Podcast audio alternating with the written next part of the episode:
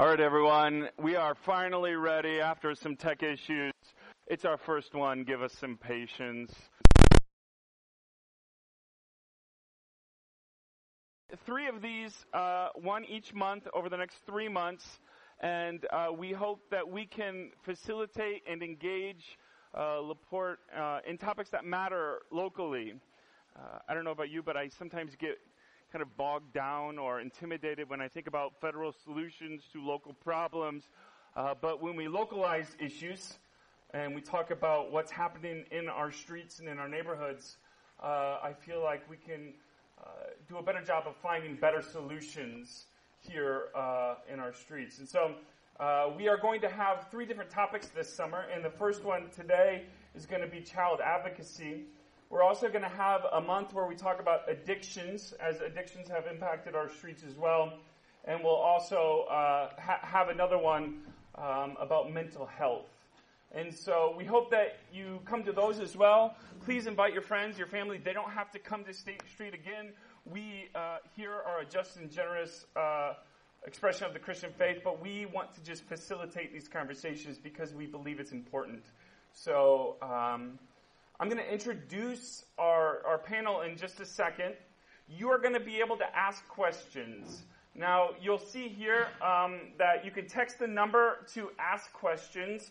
Um, but you also, if you have the app downloaded, you can go to uh, open your app, and at the bottom of the app, you'll see discussion over dinner, and you can go there and submit questions through there as well. Um, you'll also find bios for all of the people that are on our panel today and ways to contact them afterwards.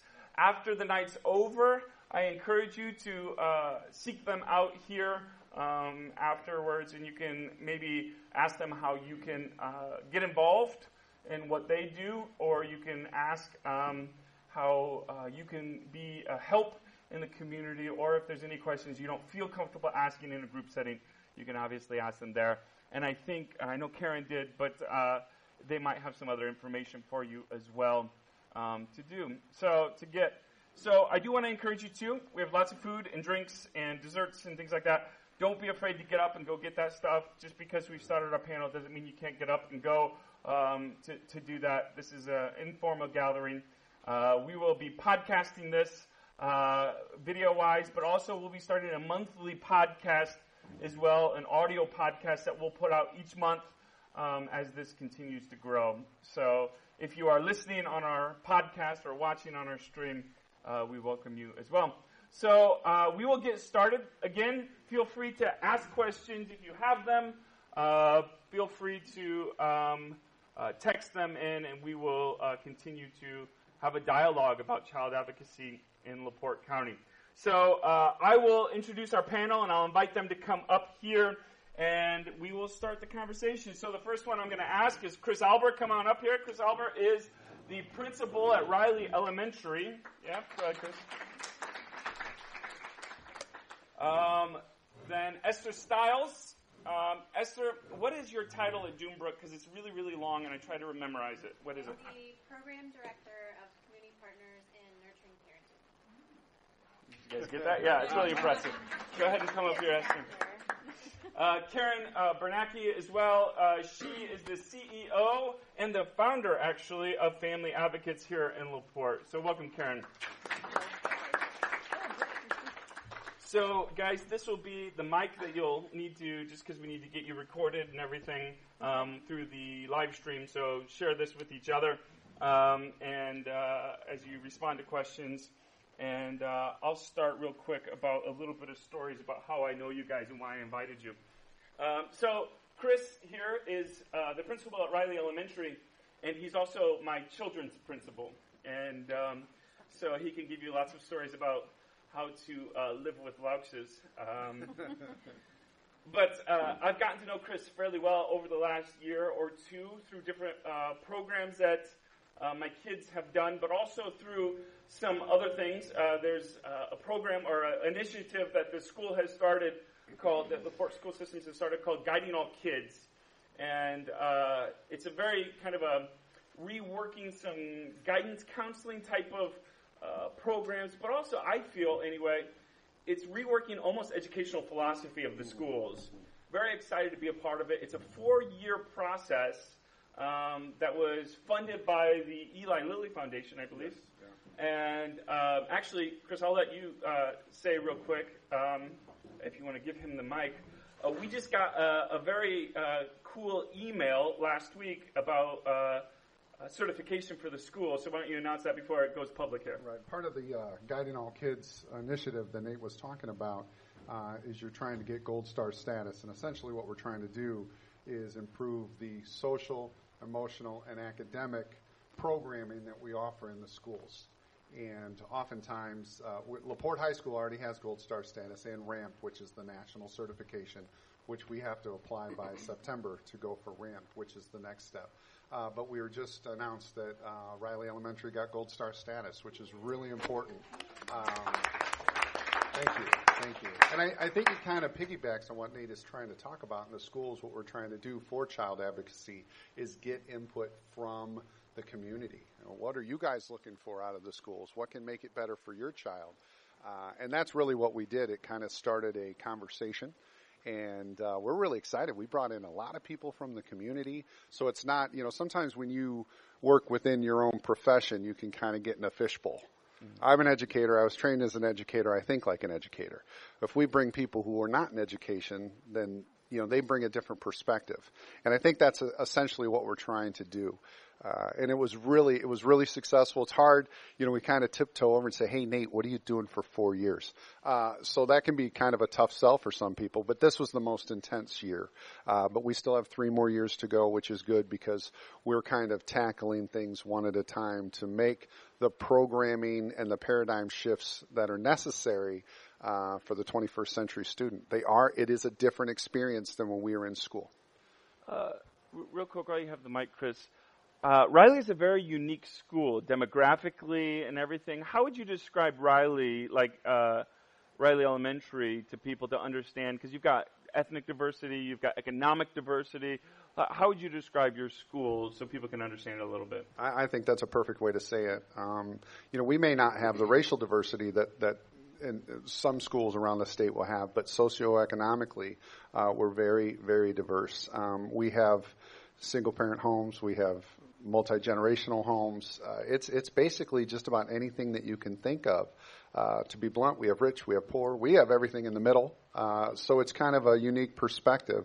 Uh, when we are offering things, we want to make sure that it's open to everybody. So we have these types of conversations all the time. So it's not just, well, we're going to do this fundraiser, and if kid, if you know, parents give this much money, they can go, and this much they can't. We can't do those things. We shouldn't do those things. So we come up with a lot of creative ways uh, to do like all school field trips and things like that. We have a, a marvelous PTA. Uh, that you know we we get a lot of money through our walkathon and some other things like that. We're constantly trying to push the envelope to improve the experiences that the kids have, and uh, our parents have been wonderful, and we're real excited about that. And you know, it, it's fun to see everybody come together because you know you, you try to say that we're colorblind kind of idea, but we really you know the philosophy at Riley is, is, you know, kind of the old three musketeers, you know, one for all and all for one. We really want to make sure that we're giving the experience to everyone. All right. Thanks, Chris. Uh, Karen, uh, Karen is uh, a friend as well, but uh, Karen asked me to be on the board of Family Advocates uh, about two years ago, so uh, I'll let you know that I, I, am a little biased here. I do serve on the board of Family Advocates, and I'm, I'm proud to do so. Um, but uh, Karen uh, and I uh, built a friendship, but also we we she has allowed me into seeing some work that I did not know exists. Uh, I didn't know some of the stories that uh, that that are happening in our community are are happening. And, and, real quick, Karen, before I get you to describe a little bit about what Family Advocates does, I'll, I'll say, in order to be a board member at Family Advocates uh, one of the requirements, or maybe the encouragements anyway, is that you need to attend court um, and see what our kids who are in the court system have to go through so that we can advocate better for it as a board and understand what they're going through instead of just, you know, be making decisions for things we don't understand. And uh, I went to court one day with Karen and and uh, saw stories there. And there was a, a little boy there, and uh, there was uh, he had an advocate with him. I think he was living, if I remember right, Karen, he was living in a group home. Uh, he was a, a maybe 13, 14. Uh, living in a group home in Indy, but he had to come to LaPorte for court because he's originally from LaPorte. Um, but uh, the advocate that was with him was essentially his lifeline to hope. And I saw that, and the kid had very few people in his life that even knew his birthday, that knew that he mattered, that, that actually would speak to him in, in ways that would bring hope and encouragement to him. He had a really, really rough, life of neglect and abuse. Um, but it was in that moment, Karen, that it solidified in me that this is crucial work in a community. So I want to invite you to say a little bit about what Family Advocates does and kind of what you guys are doing in the community. Well, and I think what you're saying is so true about what we do because it really is about the stories. And when um, I think about it, I think about I think it was September of 1990, and I became a court appointed special advocate, and I had my first young man. He was 12 years old. And I went to him and I tried to talk to him. And he came from a home where his mother um, was schizophrenic, his father was in prison, and all of his siblings had been split and they were in other foster homes. And it felt like an awesome responsibility to try to connect with this young man because I'd known he had gone through a lot of trauma. And he would not look at me. He would, as I talked, he looked down. He would not look at me. I finally told him, I said, you know, I'm not, I don't, I don't get paid to do this, but I really care about you. I'm just a volunteer. And when I said that, he looked up and he smiled. And that's when I knew that it wasn't like the paid people that were going to change the, these kids' lives. It was all of us who take some time and just do it because we care. So that was a long time ago, and I'm still here. and I've had lots of kids that have um, come into my life. Um, so just to give you a little bit of background, um, Family Advocates did start with the LaPorte County CASA program. And for those of you who don't know exactly what that is, um, I didn't make it up. It started in 1977 um, in Seattle, Washington, by a judge who was feeling just as frustrated, I think, as everyone about what was in the best interest of these kids who were in foster care. And they decided that maybe we could just train people and they could get to know a kid and they could report back to court about really what was in the child's best interest, about what their needs were, who were the people that were important to them, um, and and it works and kids who have one person who follows them throughout the system have a much better outcome than those kids who don't have that significant adult in their life. And I'm, and that's just, there's research that backs that up. But I think we all know that in our heart, that, that, that kids all need that one person. Um, so that's what was kind of started Family Advocates back in the day. And then in 1999, um, we decided, you know, we looked about and parents were visiting their kids in settings where they were, you know, in McDonald's or in somebody's office, and our volunteers who were supposed to write reports and to the court and make recommendations would come to me and say, uh, how do I know if this child can parent when they're at McDonald's or in an office? That's not parenting. You know, those of us who have raised kids know that there's so much more to that. Um, so the 1005 Michigan Avenue, where we still are today, was vacant. Um, so we collaborated with Swanson Center to create Harmony House. Um, which is our supervised visitation program. And the neat thing about that is that for me especially because I have all these kids running around the house, but um, they get to make a meal, clean up, watch your kids, play outside, bathe your infant, all those things that you do as a parent.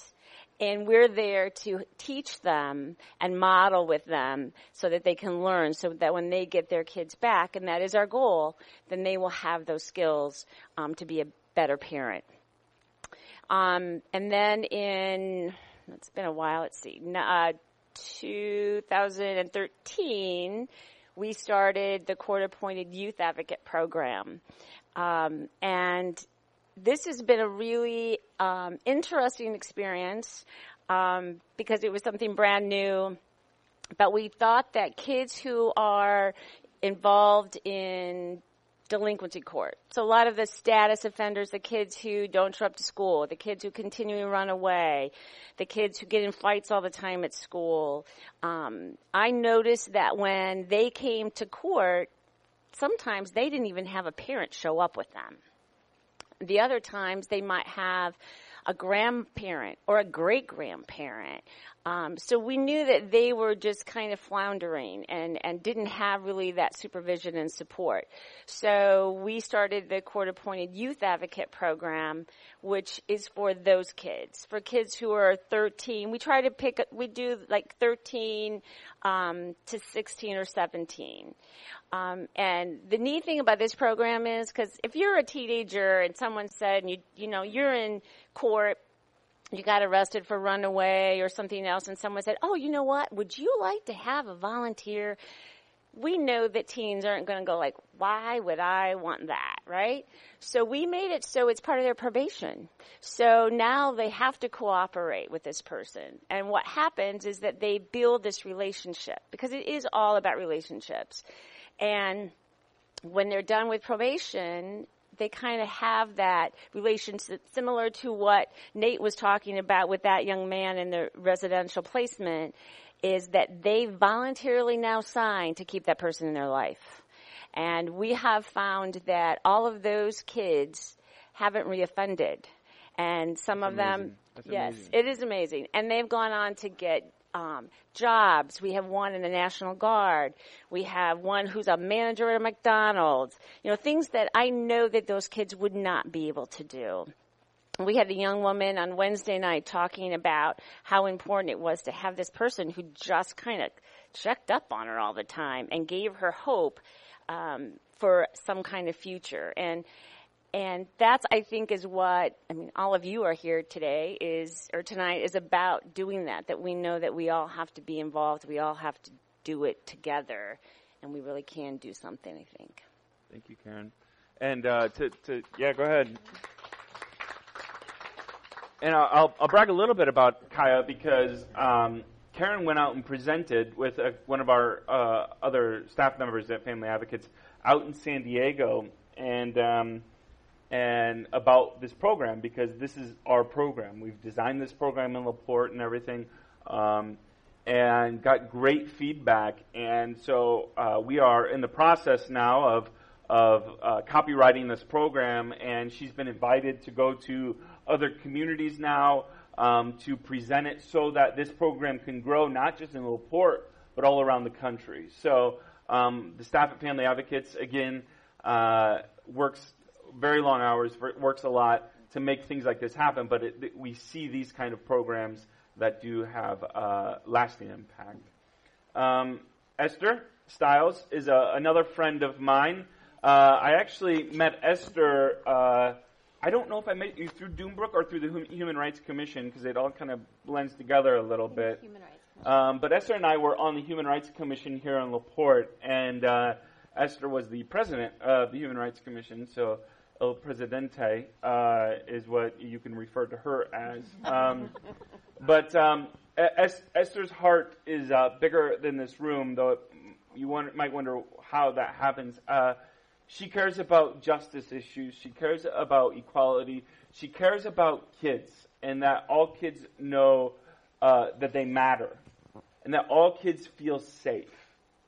Um, and so, Dunebrook, so whereas um, Family Advocates in our community deals a little bit more with child abuse and child neglect intervention, Dunebrook kind of tries to do a little bit more prevent, preventative work so that new parents or, or parents who are growing up in other, commu- uh, in other environments might have the skills necessary to know what uh, nurturing looks like and how to do that. So, uh, Esther, why don't you tell your story a little bit and how you got here? So, Thanks for getting me on the crying binge before we even get going. I'm a super mush, mush ball, so I apologize ahead of time if I get emotional later. Um, so Dunebrook um, started in 1989, I believe, um, as Child Advocacy Center, um, really in the, the beginning of the whole Child Advocacy Center movement across the United States um, here in LaPorte County, which is really, really cool. Um, and the the concept behind a child advocacy center is to have uh, one place when a report is made to law enforcement or um, Department of Child Service agencies, um, one place for them to meet with the family, meet with the child to find out what happened. Um, a lot of child advocacy centers across the uh, United States have um, counseling services available at the Child Advocacy Center. Um, many of them also have medical services available, so if a child needs an exam, that they can do that right there. So that uh, the idea being that the the child and the family aren't having to go multiple places and talk to multiple people. Everybody comes to the table in one place. Um, so that was really kind of the heart of Dunebrook when it started. And then um, from there, uh, well, I'll add too that we um, acquired the property as a result of restitution from someone who had been convicted of child molest and was spending pretty much the rest of his life in prison. Um, and so part of his restitution, I believe he had a couple of different properties, and he sort of um, made any one of them available um, to uh, uh, for this uh, child advocacy center um, program. And so, if you come to visit, you'll see as you're walking uh, through the agency that a lot of the artwork and things that we have on the wall, the frames are from the original house that was there. Um, throughout the the years after it got going, there were a number of agencies in the community, businesses, um, construction companies, and whatnot. Just a lot of volunteers from the community who really helped um, build it into the agency that it is today. Um, so we have the, the Child Advocacy Center, um, and then we have some of our parenting programs, like Nate was talking about. Um, Healthy Families um, works with uh, new parents while they're prenatal, or um, they can enroll in the program up to uh, the infant being three months old. Um, and then uh, once they enroll in the program, they can be in the program up uh, until the time that child is three. And our home visitors come in and work with them on, um, again, just really basic parenting skills, um, understanding child development, um, connecting the families with other resources in the community. So um, if there's, you know, maybe a concern that the child's not developing the way that um, that maybe they could be, then you know we'll make sure that they're referred for services to do assessments or, or what have you, um, as well as connecting them with um, housing or uh, utility needs, anything like that. Referring them for counseling if the family's struggling and, and wanting some therapy. Um, so those families can be in the program until the child is three, and then they, we have a big kind of graduation ceremony for the kids, which they love, and then. Um, uh, from there, the kids are able to maybe enroll in Head Start and, and continue the education piece for them. Um, I am the director of our Community Partners program. Um, we are a DCS um, funded program, uh, and I believe Community Partners, I want to say DCS created or, or um, got this program going back around 2006. Um, again, with the idea being um, prevention? What are some things that we can do in the community um, when families are uh, referred to DCS, but maybe there's not anything going on that DCS needs to substantiate. So again, it could just be families that are struggling and need resources, but there's no reason for DCS to maintain any kind of open case with them. They refer them to to community partners. Um, we work with them anywhere from three to six months, um, depending on the family's needs. Again, really just working on connecting them with other resources in the community if they need, um, as well as um, just parent support and education in the home, helping families develop uh, structure, um, a schedule for the kids, working on nutrition. Um, Purdue Northwest um, has worked with us on some nutrition programs and um, gosh, what else do we do?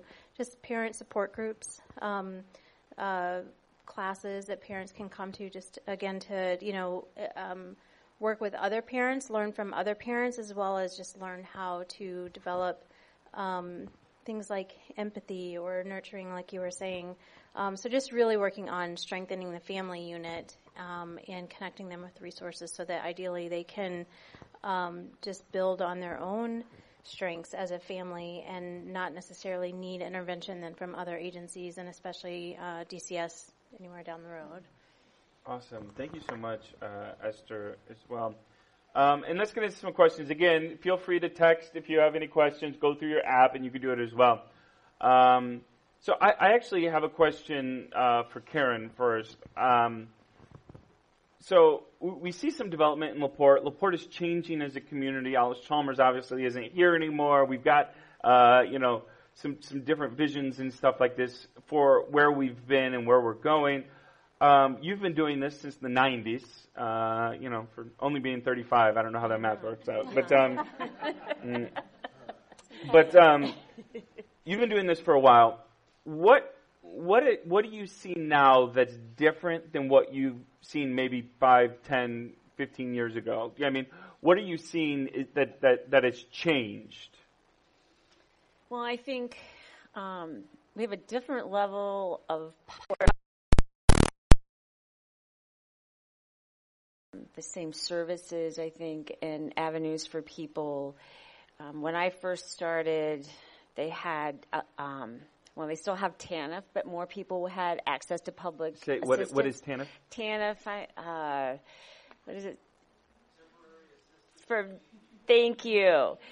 So they, so that so when I first started in the 90s, it was easier for people to get assistance, and over the years, that's kind of lessened.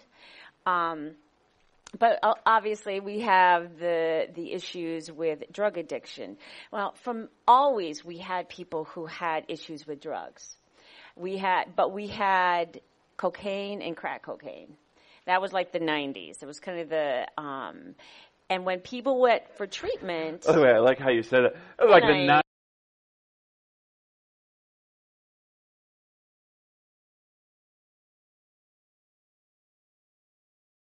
those of us working in the field kind of think like that. Well, remember when it was just cocaine and, you know? yeah, I know, I remember. And, you know, we didn't even marijuana. We didn't even have marijuana. Oh, we dream of those days. we yeah. dream of those days.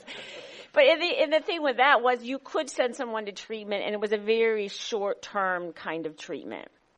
And we all know that heroin is a whole different kind of drug, and opioid addiction is a different kind of drug.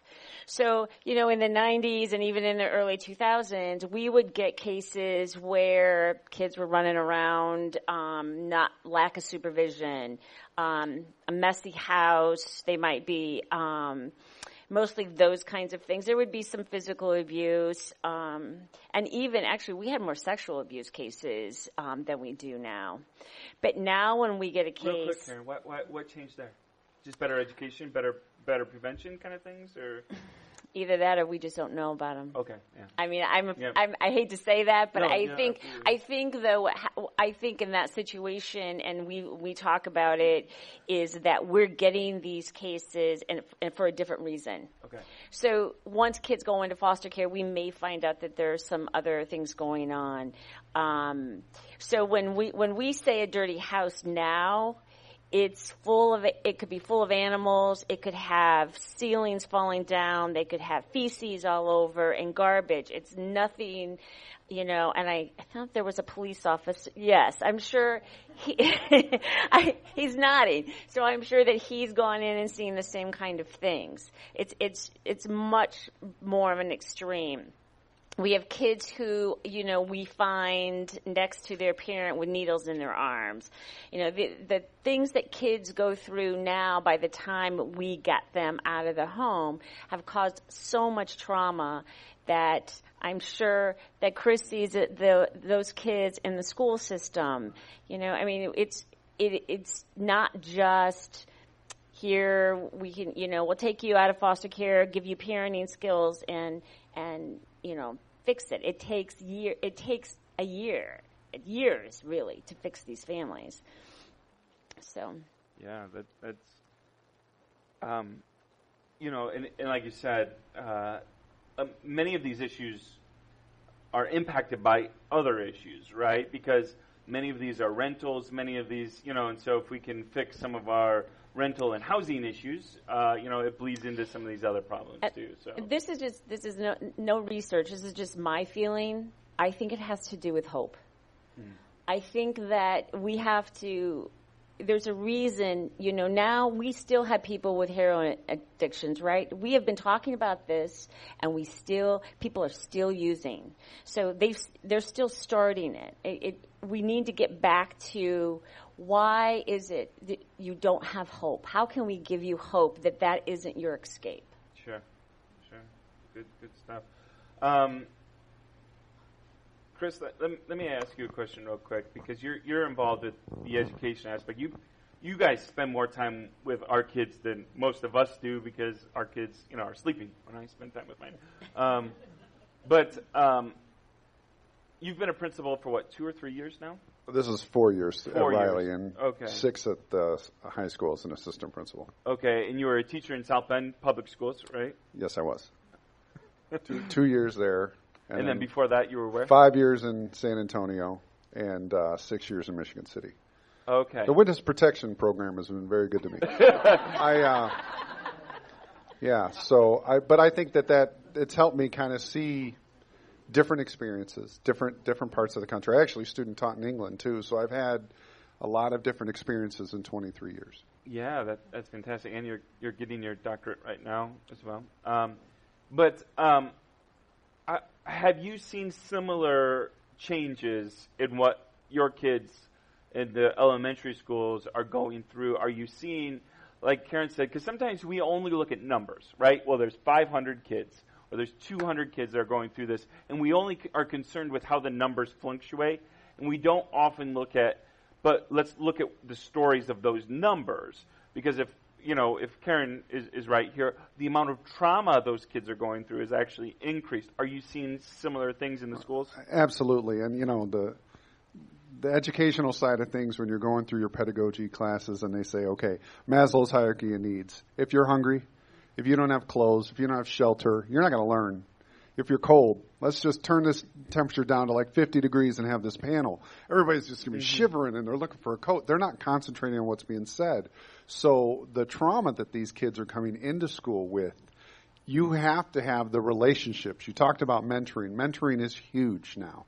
Um, Robin McShane, our counselor at Riley, uh, started the Rocket Buddies uh, last year because we have the Youth Service Bureau and they're wonderful, but they only have a finite amount of adults that can come in the building and establish these relationships. So we actually have taken on kids with the staff members to try and provide, you know, that that sort of bond with the student to, to ask about them, take an interest in them.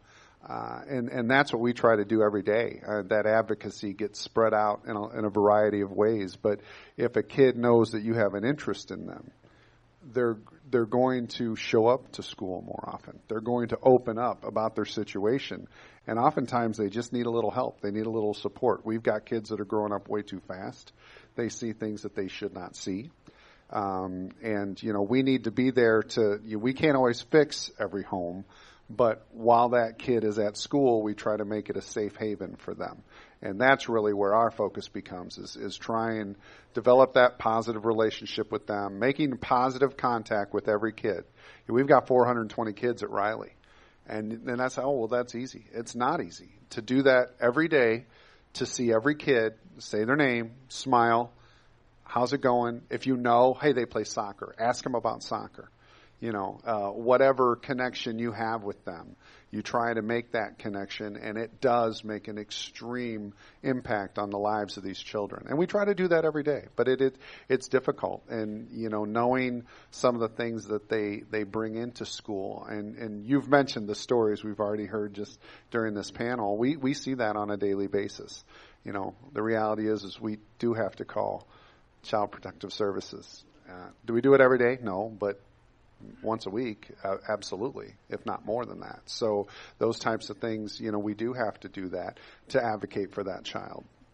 Uh, and and to, to to kind of go with that a little bit more, one of the things that I, I was really surprised this year to, to kind of discover a little bit. Um, a really impressed with your staff. You've got a great staff. Uh, I met many of them this year, um, and but you you have tests, you have standardized things. You've got to get um, building relationships takes time, right? Um, building kind of uh, taking an interest in kids and learning stories and hey, you know what's happening in your life. That that that that oftentimes comes into conflict with okay, but we also have these math things, these core requirements that we have to do. And another thing, um, and if you could talk about this a little bit, um, you know, as participation in, let's say, sports or Cub Scouts or Girl Scouts or churches, um, places like that, they, they, they diminish a little bit. The, the, the attendance on those places are, aren't as high anymore. Those are oftentimes the uh, places that kids learn virtue or, you know, learned uh, how to, you know, these other kind of types of education.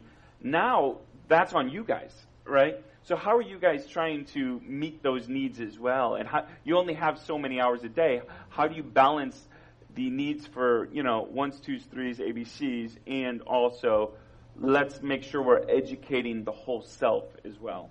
Right. Well, there are challenges. If anybody's seen the curriculum, basically everything got pushed up. If you're used to seeing kindergarten per- curriculum, that's preschool. First grade is kindergarten. Second grade is first grade. Everything just, you know, so it's gotten pushed down where developmentally some of these kids just aren't ready. Uh, so we're seeing that too. And if we get the educational side, we have to talk about the differentiation of where are these kids coming in with their academic level. Uh, so there are curricular concerns, and we certainly have those challenges. But as I indicated earlier, if they don't have the emotional support, if they don't have that bond with you, kids can smell right away if, if you like them or not. You said, "I love you." Okay. Are you, know, telling me my kids don't believe me when I, when I yell that to them So after if I tell them to go to their room? I tell you what, you get you get a group of second graders in there, and, and they'll tell you right away if the substitute teacher liked them, if the teacher likes them, if they you know they can smell that out right away. So it's our challenge to make sure that we're listening to those concerns and find that balance to providing help, but still meeting the academic. Uh, you know, curricular needs that we have to meet. Um, but we also have programs in place. You know, Robin's done a great job about like one program we have is, if you're not aware, is like banana splits. You don't have to be a child of divorce, but we have a lot of you know, well, there's a boyfriend. Now there's a new boyfriend, and mom's with the third boyfriend, and you know, we just kind of, you know, come on, you can you can join this group, and they, they, we need parental permission. But we have programs like that in place where we'll set aside time throughout the week to meet, and we can talk about your individual needs. But it doesn't pull them out of the classroom nonstop because we got to make sure that we're still meeting their academic needs, uh, which are great. Um, you know, and, and so many of those things. We, we make a lot of phone calls to parents. How can we help? What can we do? Um, and there's a lot of programs. I think Laporte is doing a lot of things out there. Uh, Lisa Pierzakowski's out there. Lisa does a lot in the community. There's a lot of things that the kids that, that we can do for them. Third grade is the big IREAD test. We were talking about that at our table at dinner. Uh, so this, you know, two years ago, uh, the Laporte County Library came up with a program for all the second graders to take home books in the summer. It's called Rise, and it allows them to have a book bag, and they have books, and they take them home and they read them, and then they bring them back in August. And you know, having that access to literacy is very important because I'm sure many of you showed up today. You'll pick up the kids, you'll take them to the library, get books once a week or more. We've got kids in this community that do not have that access. They don't get to the library. Mom or dad won't take them. Or, you know, I remember a kid that, that I had in Michigan City in an alternative school. Uh, we used to be in the building uh, now where Swanson Center's at. We walk across the street to Cool Spring Branch Library. This kid can't check out a book. I'm like, why not? Well, because six years ago we didn't bring Charlotte's Web back. And now he owes six hundred nine dollars for a fourteen dollar book that I'm handing him money. Like I'll pay for the book. Well, no, no. So he can't check out a book, and it's like so. This is four or five years. This kid has not had access to you know, and and I and since then, I think the library has recognized those pro- programs and problems and said, okay, we're going to do Library 360. We're going to have some other programs. We won't charge the late fees. So I think we've tried to react to those things. But these are real concerns we have in the community. That you know, yeah, book fines and all that are fine, but we got to get the kids have to have a book in their hand. You know, we can't get caught up in our our policies when there's a there's a need for literacy. So I think in all those things you need to find a balance. Yeah, absolutely. Um, and Esther, I, good questions coming in, by the way, and we're going to get to these real quick. But Esther, one of the things that we worked on at the school this year is we we we, we talked to kids about the things that they're worried about or that they're thinking about or that they want to improve. And one of the things that we were really kind of surprised to see amongst our, our younger kids even is they'll articulate how anxious they are, like tests and things like this, how, how that they're, they're, they feel pressure that I don't remember feeling many years ago. Do you see that with what you're working on and do you see that and what do you think that what do you think that's coming from? Um, I, I do think that we see that not just with the kids, but with their parents. Mm-hmm. Um, because I think that, you know, throughout the years, and I, I, I can't say that it comes from any one particular source, but um, an example of what I'm thinking is how, you know, when our kids are rambunctious and we tell them, just go relax.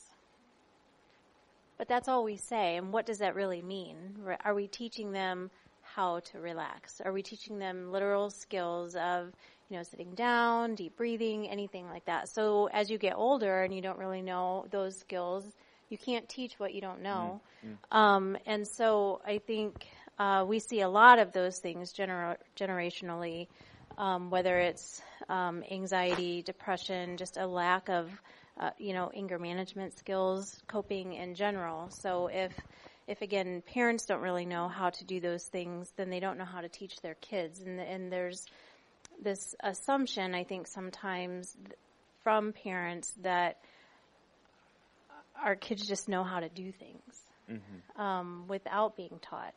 Um, so that's part of what we really work on with them when we're in the homes is helping them understand developmentally what their kids are able to do at their age, what's appropriate for them to do or not do at their age, um, working with parents on um, their own self care and, and self empowerment and um, building their skills while also teaching them how to teach their kids to build their skills. Absolutely. Um, and I, I, think just to, to piggyback on some of what both Karen and Chris talked about, um, you know, I graduated from LaPorte High School, uh, left uh, a semester after to go out east for college.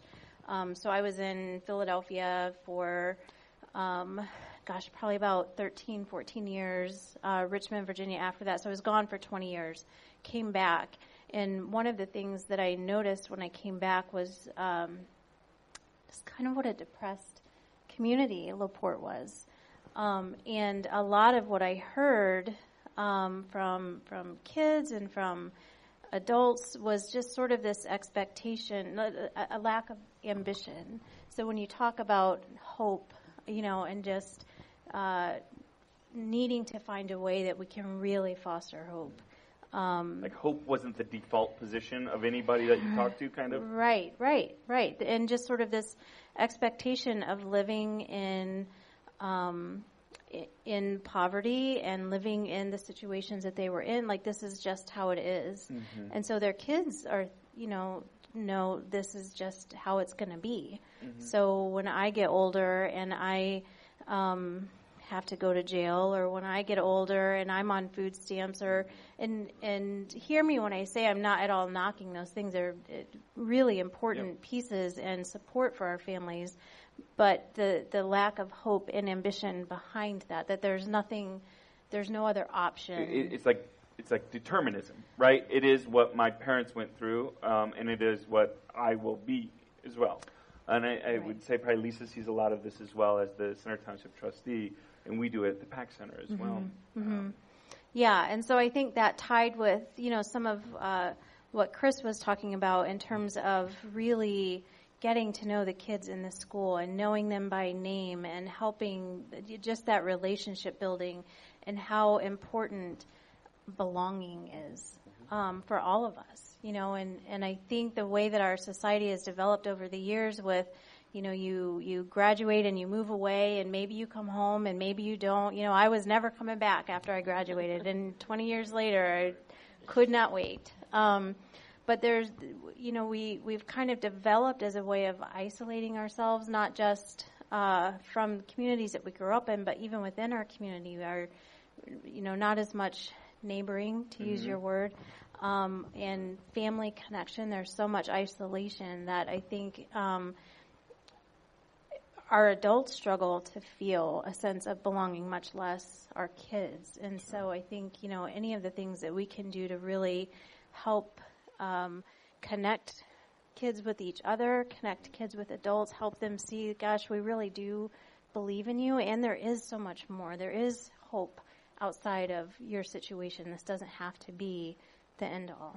Yeah, I, I think again we say here uh, that you know three of the most powerful words you can give people are "you're not alone." You know, um, because I feel like uh, poverty or abuse or neglect uh, ostracizes the, the individual. It robs you of your hum- humanity to where you feel like you're alone, and when you go through life alone, then all kinds of terrible things happen. So um, let's get into some questions here that have, we've got lots of them that have been asked. Um, so I'll I'll I'll ask you this one, Esther. Is there a list of services available to struggling parents that teachers, educators, uh, might be able to hand out during parent-teacher conferences or at school open houses? That's a great question. Um, I would say, uh, you know, one of the things that Dunebrook has been working with um, um, the United Way. Um, there is online 211, which is an online resource, so it's exactly what you're talking about. It's easily accessible online. Um, you can print anything from there. Um, if you look up specific keywords, so if there's a specific issue that parents are are um, needing some resources on, um, one of the things that we do is just help provide resources. So they don't necessarily have to um, enroll in in our services long term. They can just call to say, you know, I I need help with paying my rent this month, or I I need help with housing or whatever, and we will just provide resources in general. But I, I would absolutely direct anybody to um, 211. It's a it's a great online resource, and if there are agencies or businesses that you know of who provide those kinds of services or are willing to make donations or what have you, encourage them to make sure that they're on 211 so that when folks like you know our agency is looking for mm-hmm. resources that we can connect families with your business. Mm-hmm. Mm-hmm. Um, Karen, this one's for you. Do you feel advocate services are mostly court initiated than voluntarily partic- voluntary participation? Well, I know there's a lot of mentoring programs in the community that are voluntary. Mm-hmm. Um, I think that for some people, sometimes you need to have that carrot hanging in front of them that gets them involved in a service. And that's usually by courts. That's why I think drug court works so well for people is because they par- they might start out participating because they're ordered to, but then really kind of get the benefit from the services that they're offered. Yeah. Does that answer that question? Um, I think so. Yeah. Okay. Um, I also want to add, you can call two one one. You don't have to go online. Just oh, yeah, that's a good point. Yep. Mm-hmm. Uh, Chris, one, Chris, this one's for you. Um, are these organizations able to work together to help identify issues with children to help with prevention? Specifically, can a school contact organizations when there are concerns? So, can you go to these other organizations? Do you have the freedom to do that on behalf of the child, or does the parent have to be involved as well? So, well, how do you handle that? You you got to imagine that you know we don't want to circumvent the parents. Um, but to answer your question, yes, we have an open door, and we certainly try to use as many agencies as we can to provide the help. You hear a call to CPS and everybody cringes, but sometimes that can be a very good thing for a family. They need help. They, you know, they they need services. So you can do that, but certainly we don't like call Johnny into the back room and get an agency on the phone and strike that up. We want to make sure that the parents are aware. If if personally speaking, only for myself. If I feel like a family is struggling or parents need help, I'm going to go directly to the parent and I'm going to tell them that because that's part of my responsibility to advocate for that child that I see a problem. Um, and that's a difficult thing to do. It's easy to sit up here and say, "Yeah, I do that," but it's it's hard to do that. Uh, sometimes people disagree with me. We'll have divorced parents, and one parent agrees with me, and the other parent doesn't.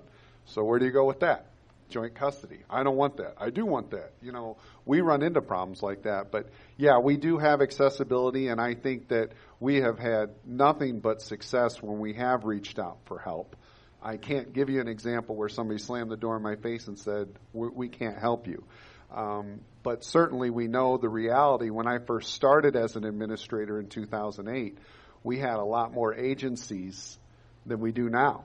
The agencies have fallen by the wayside. Uh, I used to give out pamphlets, and there was a lot more names on that pamphlet. Now there's a lot less names, uh, and we, you know, I know mental health services is another topic for another month, but you know those types of things are still very necessary. But we do feel that you know there there definitely are a lot of services out there we can reach out to.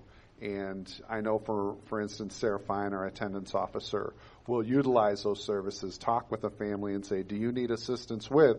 And you know, we'll pick up the phone, we'll make those calls. I've Lisa, how many times have we talked this year? Three, four, five, six times. I mean, if we if we have to, we utilize it, and sometimes we'll get information that we didn't have on our end to help us help the child. Yeah, yeah. Thank you. Um, uh, this is a, a great question, um, and there's two parts to this, and we'll get to the second or the first part later. Um, how do you guys do what you do?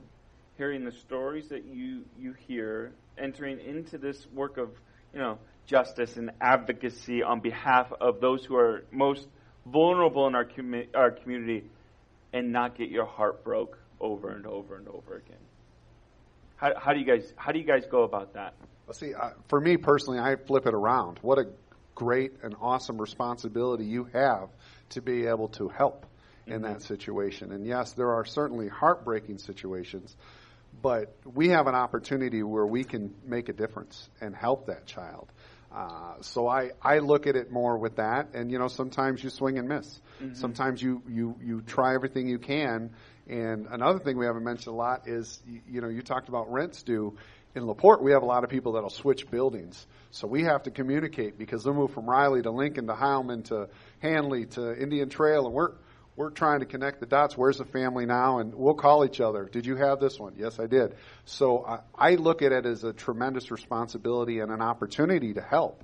Uh, but yeah, certainly there there are some nights when you're, you know, it's tough. It's time to get on the elliptical and, and work that off because it's it's hard. And I don't know how. What about you, Karen? I mean, because sometimes you're, you know, especially not so much now anymore, but when you were in court, often, you know, um, hearing these stories or or just hearing the um, the struggles that these kids will go through, how, how do you not how do you not live with the burden of that every night? That's a those are questions that our volunteers. A, he's going to answer for me. Anybody else is going to answer.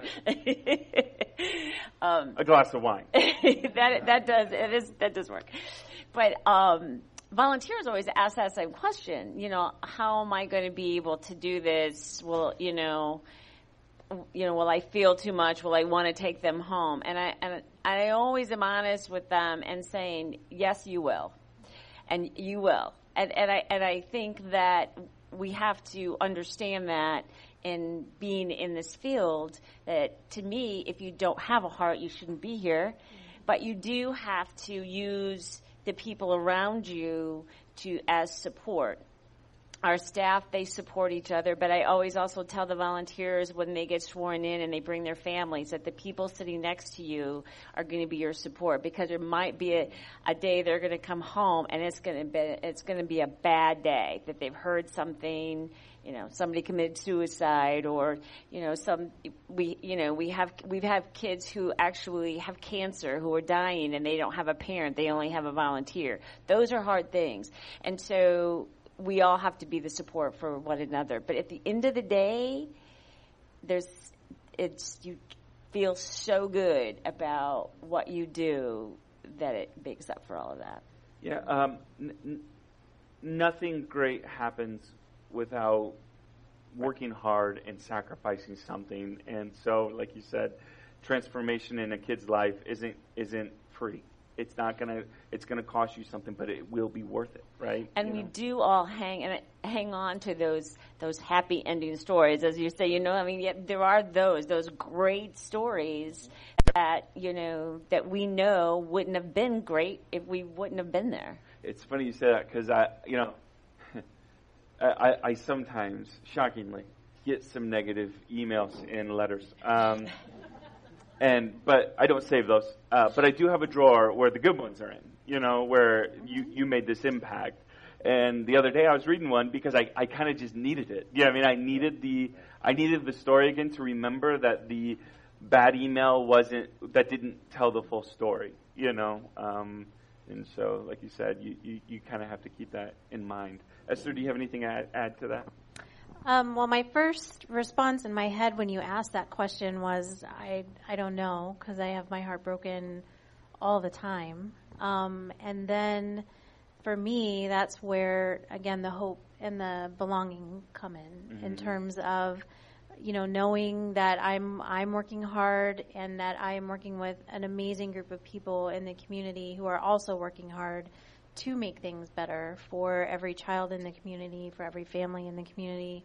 Um, you know, I'm I work hard at connecting with my family and friends just to relax and have fun outside of work stuff.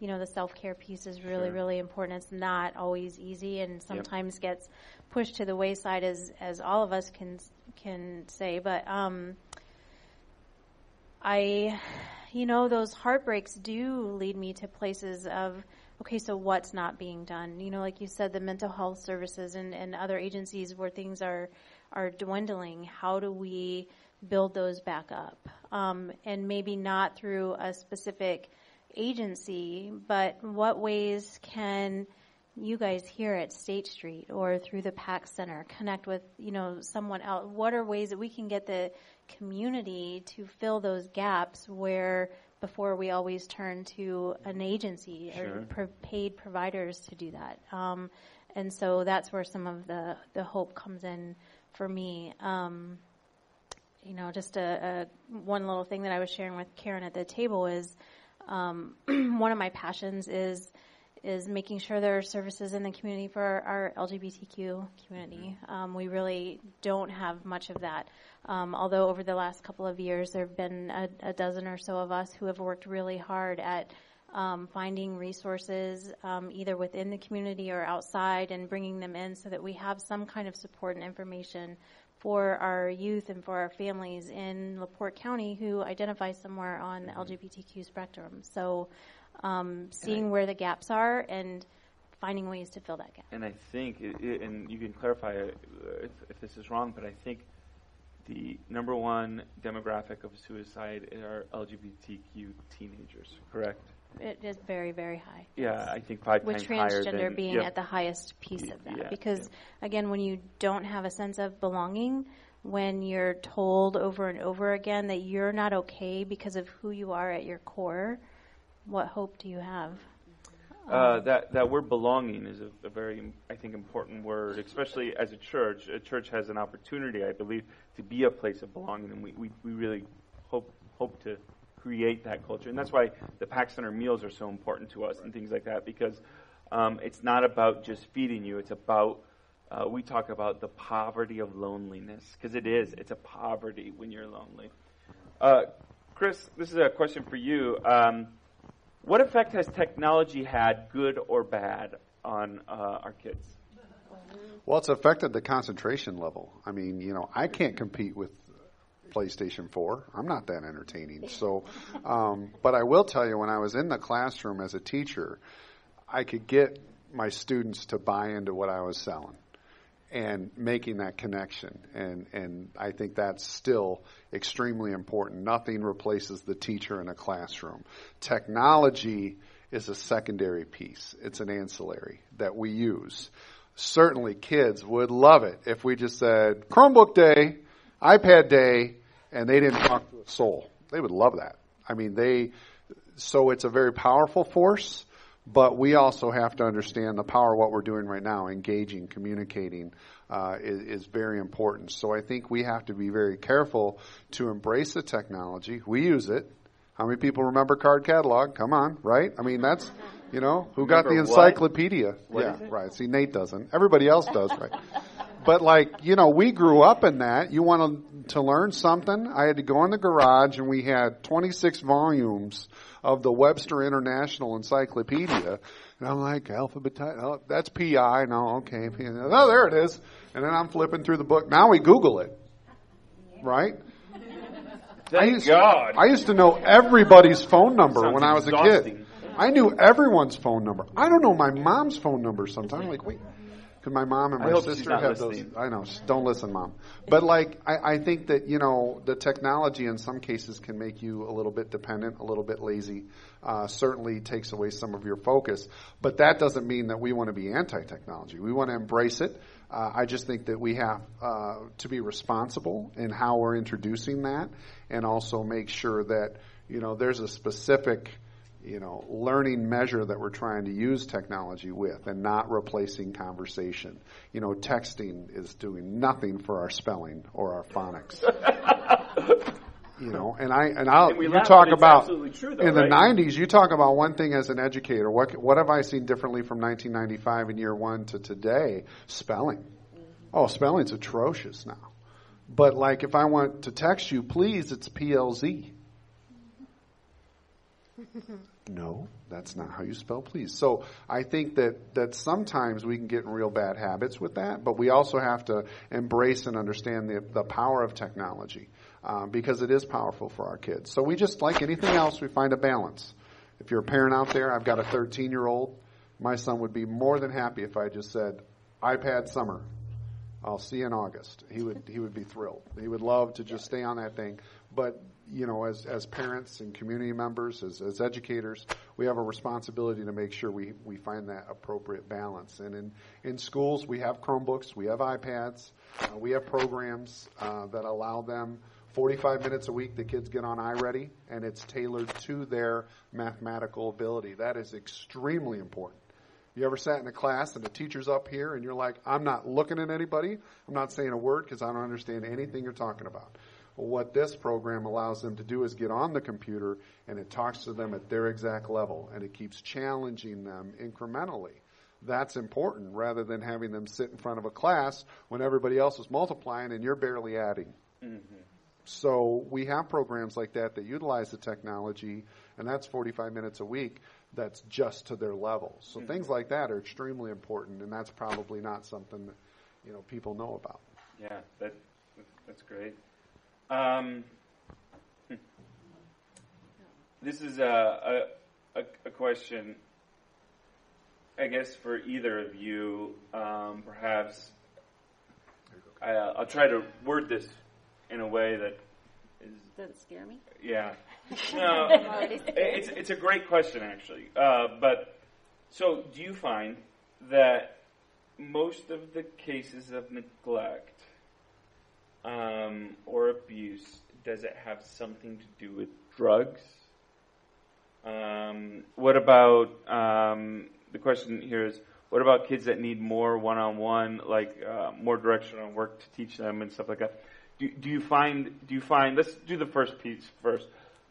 Do you find that um, drugs has something to do with most kids who are in the system right now?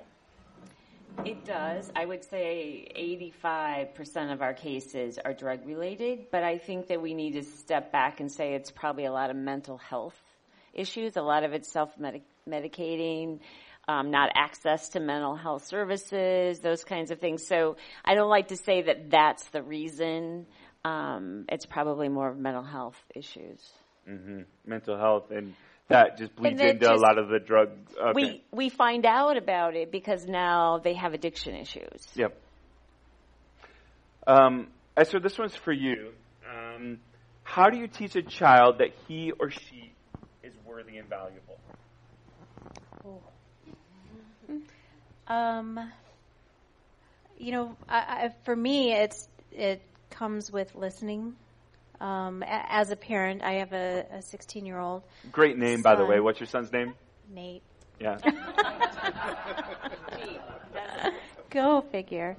Um, so so for me as a single mom raising my kiddo it it just came down to learning how to listen to him a lot and not always uh, pretend like I knew what I was doing um, and um,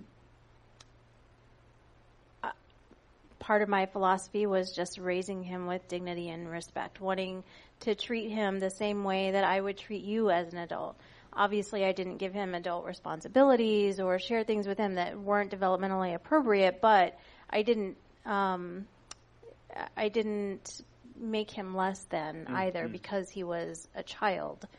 Um, but having said that, I think you know for me part of it was just being willing to say I'm sorry when I knew that I messed up and use that as a teaching opportunity. And so just a lot of communication, talking, and I you know to I think that's where we come back then to some of the technology um, issues and and we get so caught up with being on our phone and the false sense of connection that sure. social media can give us.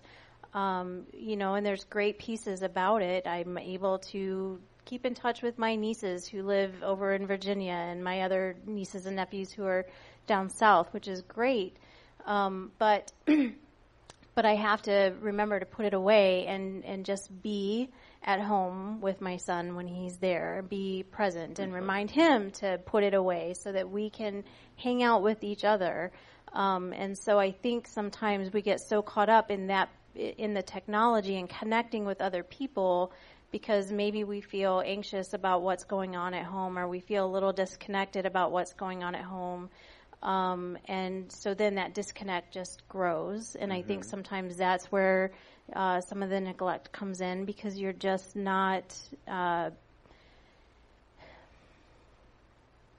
you're just not able to access some of the internal resources that you need to to be a parent, um, whether it's patience or whether it's just listening or whether it's talking and communicating or um, you know, uh, understanding that everybody gets angry. So again, you know, when my son was mad, I just let him be mad, and we'll talk about it when you're done. Instead of he's not allowed to be mad. Mm-hmm. Um, so understanding that he has the same feelings I have, and you know he's just being four, so I'm the one who needs a timeout, not him, because he's not. You know, I, I'm the one who's stressed and irritated, and I want things to happen right now, and he's you know just doing his thing. So I'm the one who has a problem right now, not him. Oh, that's good. I need yep. timeout. I need to regroup for a second, and then you know get him on board. yeah, that's good. I, I feel like everyone needs to read like a Brene Brown book or something about their own vulnerabilities and you know mm-hmm. about you know how to deal with. It's okay to admit, even as a parent, I don't know, right? You know, and to invite your kids into that. And I messed up here. I, you know, or we're figuring this out together. You know. Um, right, I, and then where do you go from there? Helping yep. them learn how to develop, you know, critical thinking skills and problem solving skills so that you don't just stay stuck in that I don't know place, but uh, let's acknowledge that. And then what can we do? What are some, you know, brainstorm a little bit or reach out to other people who, who might be able to help you step outside of that box that you're kind of stuck in. Thank you. Yeah, we just got a couple more minutes. It went really quickly and there's still a ton more questions. So I do encourage you, if your question didn't get asked or if you have another question, um, talk, talk to these guys after in your app is their contact information. You can contact them through the app as well. Um, so if, if we don't get to your question, I do apologize. Uh, but so many really, really great questions, and I wish we had uh, more time. Um, I, whoever wants to answer this one is, is welcome to, but it's kind of a, a, little bit of a long question. But how um, how do people who kind of you know they love their kids, they want the best for their kids. Um, h- how how can they partner well with um, organizations and, and environments, okay, that maybe have a high amount of trauma kids in there because they believe that having, you know, how, how does that look like for kids that is it better to put your kids in there who aren't going through a lot of trauma with kids who do as a source of kind of um, not inspiration per se, but as a source of just hope. You know what I mean? Um, or is it wise as a parent to essentially, you know, protect your kids from those who, like you said, Chris, know too much at their young age? What, what do you think about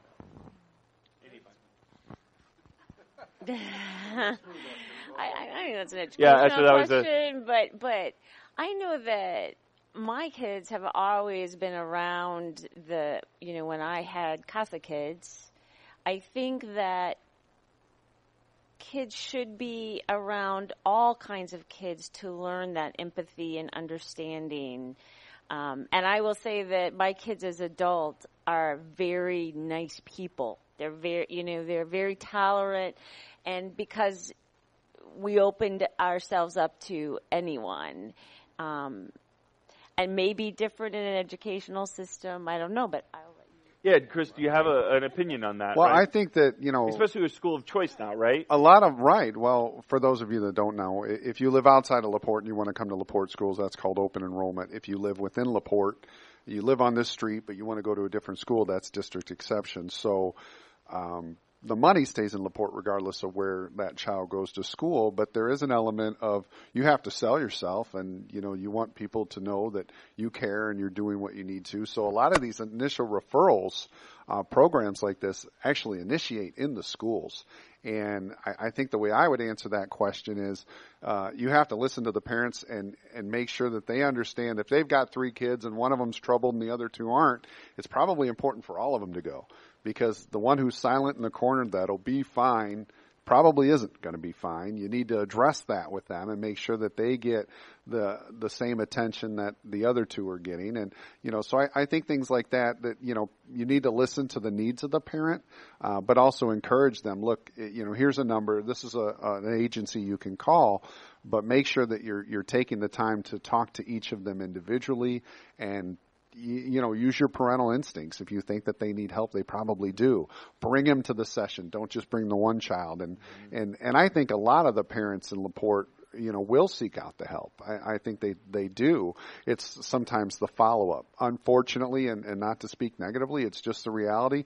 A lot of turnover in those positions. So they get they get uh, kind of accustomed to a certain case manager, and they like this person, and three months later they're gone and now they've got a new one and they didn't click with this one as well. And and you know or people will call and sometimes you, you know because there's such a need for it you know you're calling today and you get in October 1st well people don't want to wait that long. So i think when you know when we can provide those services as quickly as possible uh, that's always going to help them. And you know for the most part we need to make sure that everybody's getting the help in that family and not just one or two and that's how we look at it.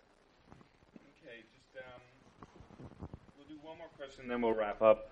Um, how do you teach families to hope when services are disappearing, support services are having work requirements imposed, wages are low, healthcare is unaffordable, rent is up?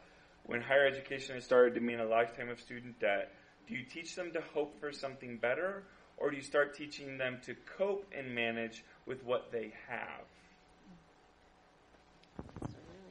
I, I would just, again, I always look through the lens of an educator, but when we have uh, systemic poverty or we're dealing with issues like that, oh, what a powerful country we live in where you can change your life. I mean, in one generation, you can reach that apex for yourself and, and make those changes. So, you know, we try to make sure we promote that, that we're, okay, mom and dad don't have a high school diploma. That doesn't mean you can't, or nobody in my family's ever been to college. We get a lot of that.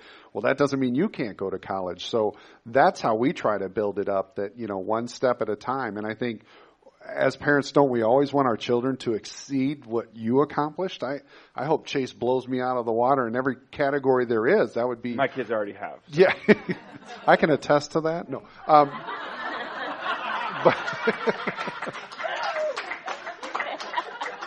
Don't laugh.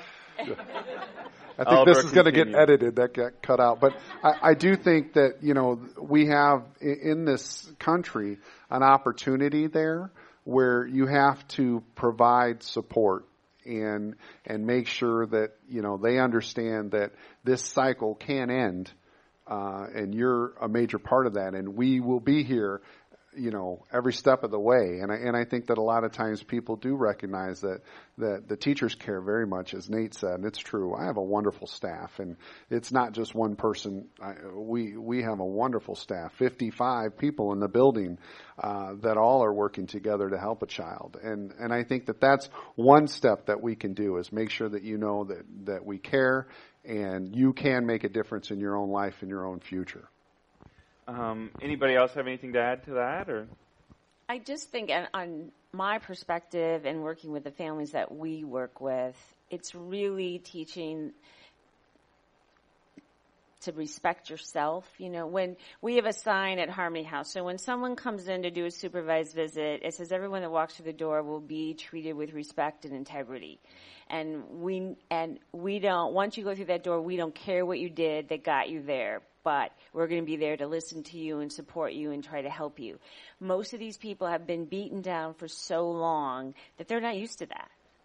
And so I think that as we respect and listen and encourage, even though they're in those situations, they will start to take our advice a little to help them connect to other ways of getting out and feel like they can do that. And, and it takes a while, but uh, it can happen.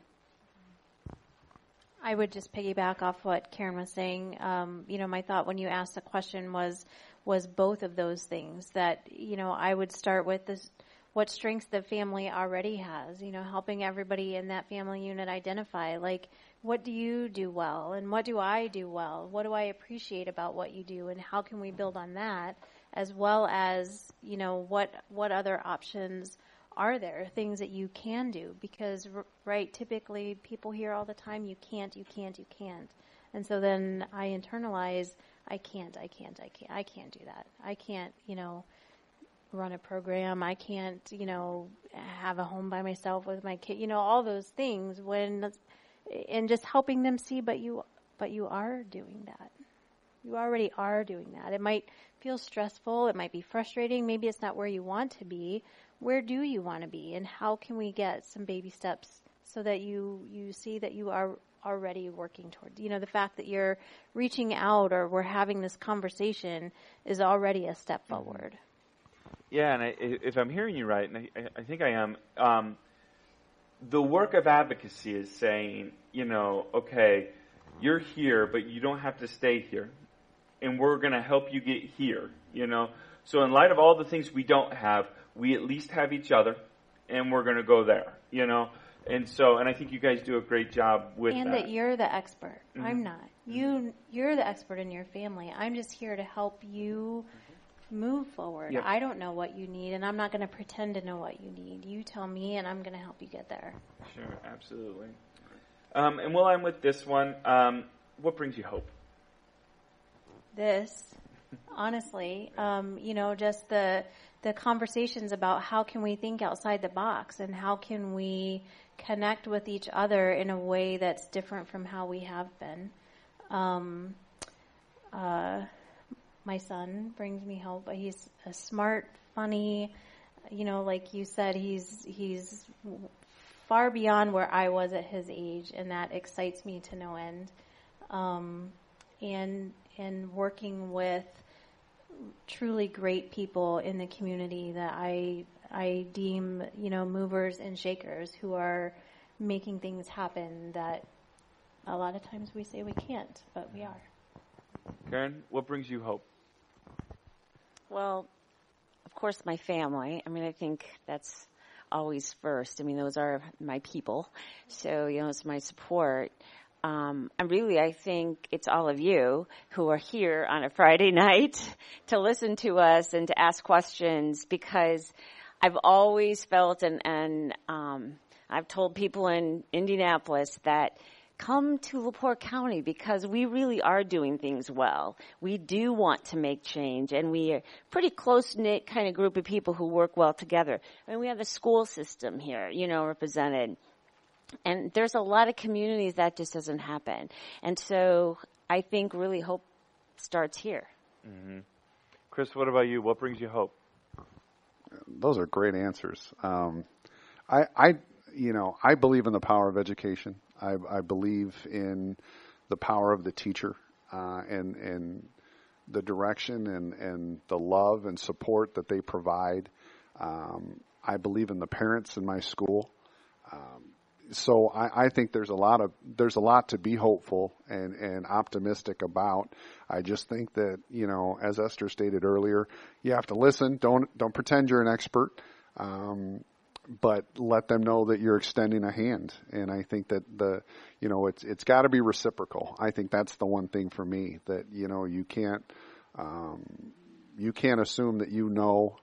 I mean, in 23 years, sometimes I wonder, have I learned anything? Because you know you'll make mistakes along the way, and you're like, I should know better than that. But you know, I think if your heart's in the right place and you can and you consistently try to help as much as possible. That that provides hope uh, for others, and and I think there's a there's a big component in Laporte that pays it forward. I have seen that a lot, and I think that that that brings me hope. Is is that you know like you mentioned, you know Karen, there's a lot of people here on a Friday night. There's, there's a lot more interesting people you can listen to than me. Um, amen. Amen. Right. But I think that that you know we're all in this room because we care. We care about the kids in Laporte and in the surrounding community, and you know I think that the message to those families is that there is help out there, um, and all you have to do is ask. And as we go out of here, and and as we continue down this path, uh, one of the things that we do this, why we're, we're doing this, is we we here at State Street we're a just and generous expression of the Christian faith and we want to be um, arbiters of hope in the community. So uh, when we have people here um, like you guys, we want to know how can we partner with you. So if somebody's in here and they want to help you, Chris or Karen or Esther, how can we partner with you? Well, there's a good plug for the Guiding All Kids.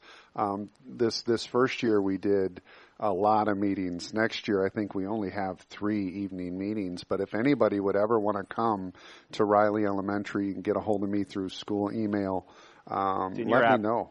And yeah, it's in the app. Uh, and let me know. It's just it's a conversation uh, similar to this uh, in a classroom. There's about 25 to 30 of us. We're just trying to help kids. So if you would like to take it a step further, um, this is going to branch out to the other seven elementary schools. We just were the first one. Our Lilly grant was $617,000. So, um, we got decent snacks. Um, but, uh, so if you would like to come out Name and contribute, snacks even. Yes, yes. Um, because in all seriousness, we've we've had a lot of good ideas, and I think that's really good for educators to hear from the community and and find out ways that we could do better to help kids. So I, I think that we would welcome you. You are welcome anytime uh, to the building. Just knock on the door. We'll come on in, and and uh, you can see the good work that we do every day with your kids. I mean, there's some security things too, but whatever. Um, Karen, how, how can we partner with you? Um, well, obviously, I need volunteers for both programs, for CASA and CAYA. We have 135 kids who don't have a CASA volunteer. So, you know, we know how important that is. And especially when I know our volunteers will come to me and they'll, we'll, we'll be leaving court and they'll look at me and they'll go like, what if I wasn't here? And that's what we think about when we think of those 135 kids that don't have a voice. Um, the other thing that I would ask you to do is just reach out to your neighbors um, and try to be a listening ear to them as well. You know, I people always expect me to tell everyone to call CPS and and you know report abuse, which you should. But before that, if you can reach out to your neighbor, um, it might have a more positive effect and make change in their life. Oh, with CASA, real quick. Um, if somebody wanted to be a CASA, because I, I feel like um, that's that's an intimidating thing. Uh, in, in, that, I think it's very people don't understand what the commitment is. Sure. If you, somebody did want to be a CASA, what does that look like? It, they come to you and they. And I do have some. I have some stuff out in the in the lobby out there too. So please take some a bunch of stuff with you. Um, to volunteer, we do, we have to do about 25 hours of training, but we do it in about a week. So we do like three evenings and an all day Saturday. Um, other than that, we just want somebody who cares about kids. We teach you the, you know, we we have you observe court like Nate did, so you have an idea of what that's about. We have a lot of staff that support you. You're basically going out and getting to know a kid and and and finding out what their situation is. They're already placed outside of the home, so we know they're safe, but we need to know what's going on with their life, and then you make recommendations to the court on what's in their best interest. The difference with our program than any other volunteer program is that you're um, by the Indiana statute are a party. So you're like you have the same you have the same power as an attorney would. So we it's a pretty um, heavy kind of load in a way in that, but you see what's going to happen in this child's life. You will know when you're done with this case where this child is and that they're okay. Um, but please check out our webpage um, and take some stuff out in the hall, and we and and we also have the CAYA program. Training's a little, it's about three evenings. It's a little shorter than. So if you prefer a youth instead of they're older kids. They're, yeah, they're 13 and older. Um, and it's and it can be a longer term just because of the mentorship after they're um, off of probation. So that relationship is up to the two of you how long that lasts. Um, for the CASA program, we ask for a commitment of a year, but everything is really done on your time.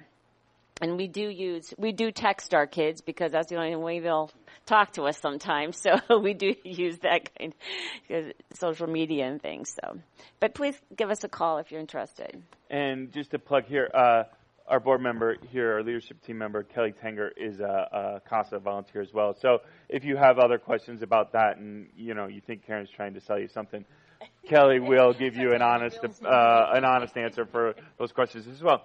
Esther, how can we help you? Um, I'll make it a short list uh, for now because I, I have a lot of ambition for what we can do in the future.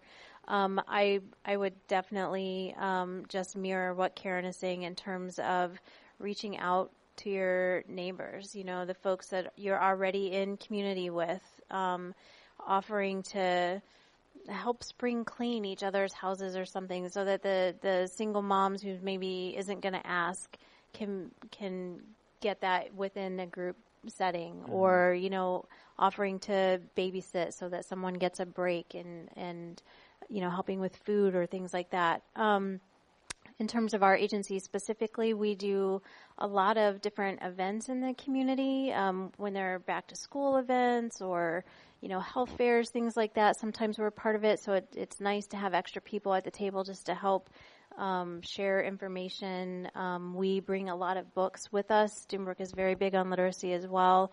Um, our administrative assistant does an amazing job with grants and getting books. So we, if you see us out in the community, we're giving books. Um, so that kind of help. Um, I, what I envision down down the line is getting um, parents in the community who are interested and willing to train to do parenting groups just so that we can ripple that out so it's not just you know staff doing that but mm-hmm. you guys are running a group a parent mm-hmm. support mm-hmm. group here at State Street and and Bethany's running a parent support group and you mm-hmm. know everywhere yeah well can you please give them a round of applause thank you so much for being here Thank you all for being here as well. I hope you enjoyed uh, the dinner. I hope you enjoyed the discussion. And uh, we hope to see you again uh, next month. Please invite your friends and your family as we uh, continue these important conversations uh, for LaPorte County. So thank you so much.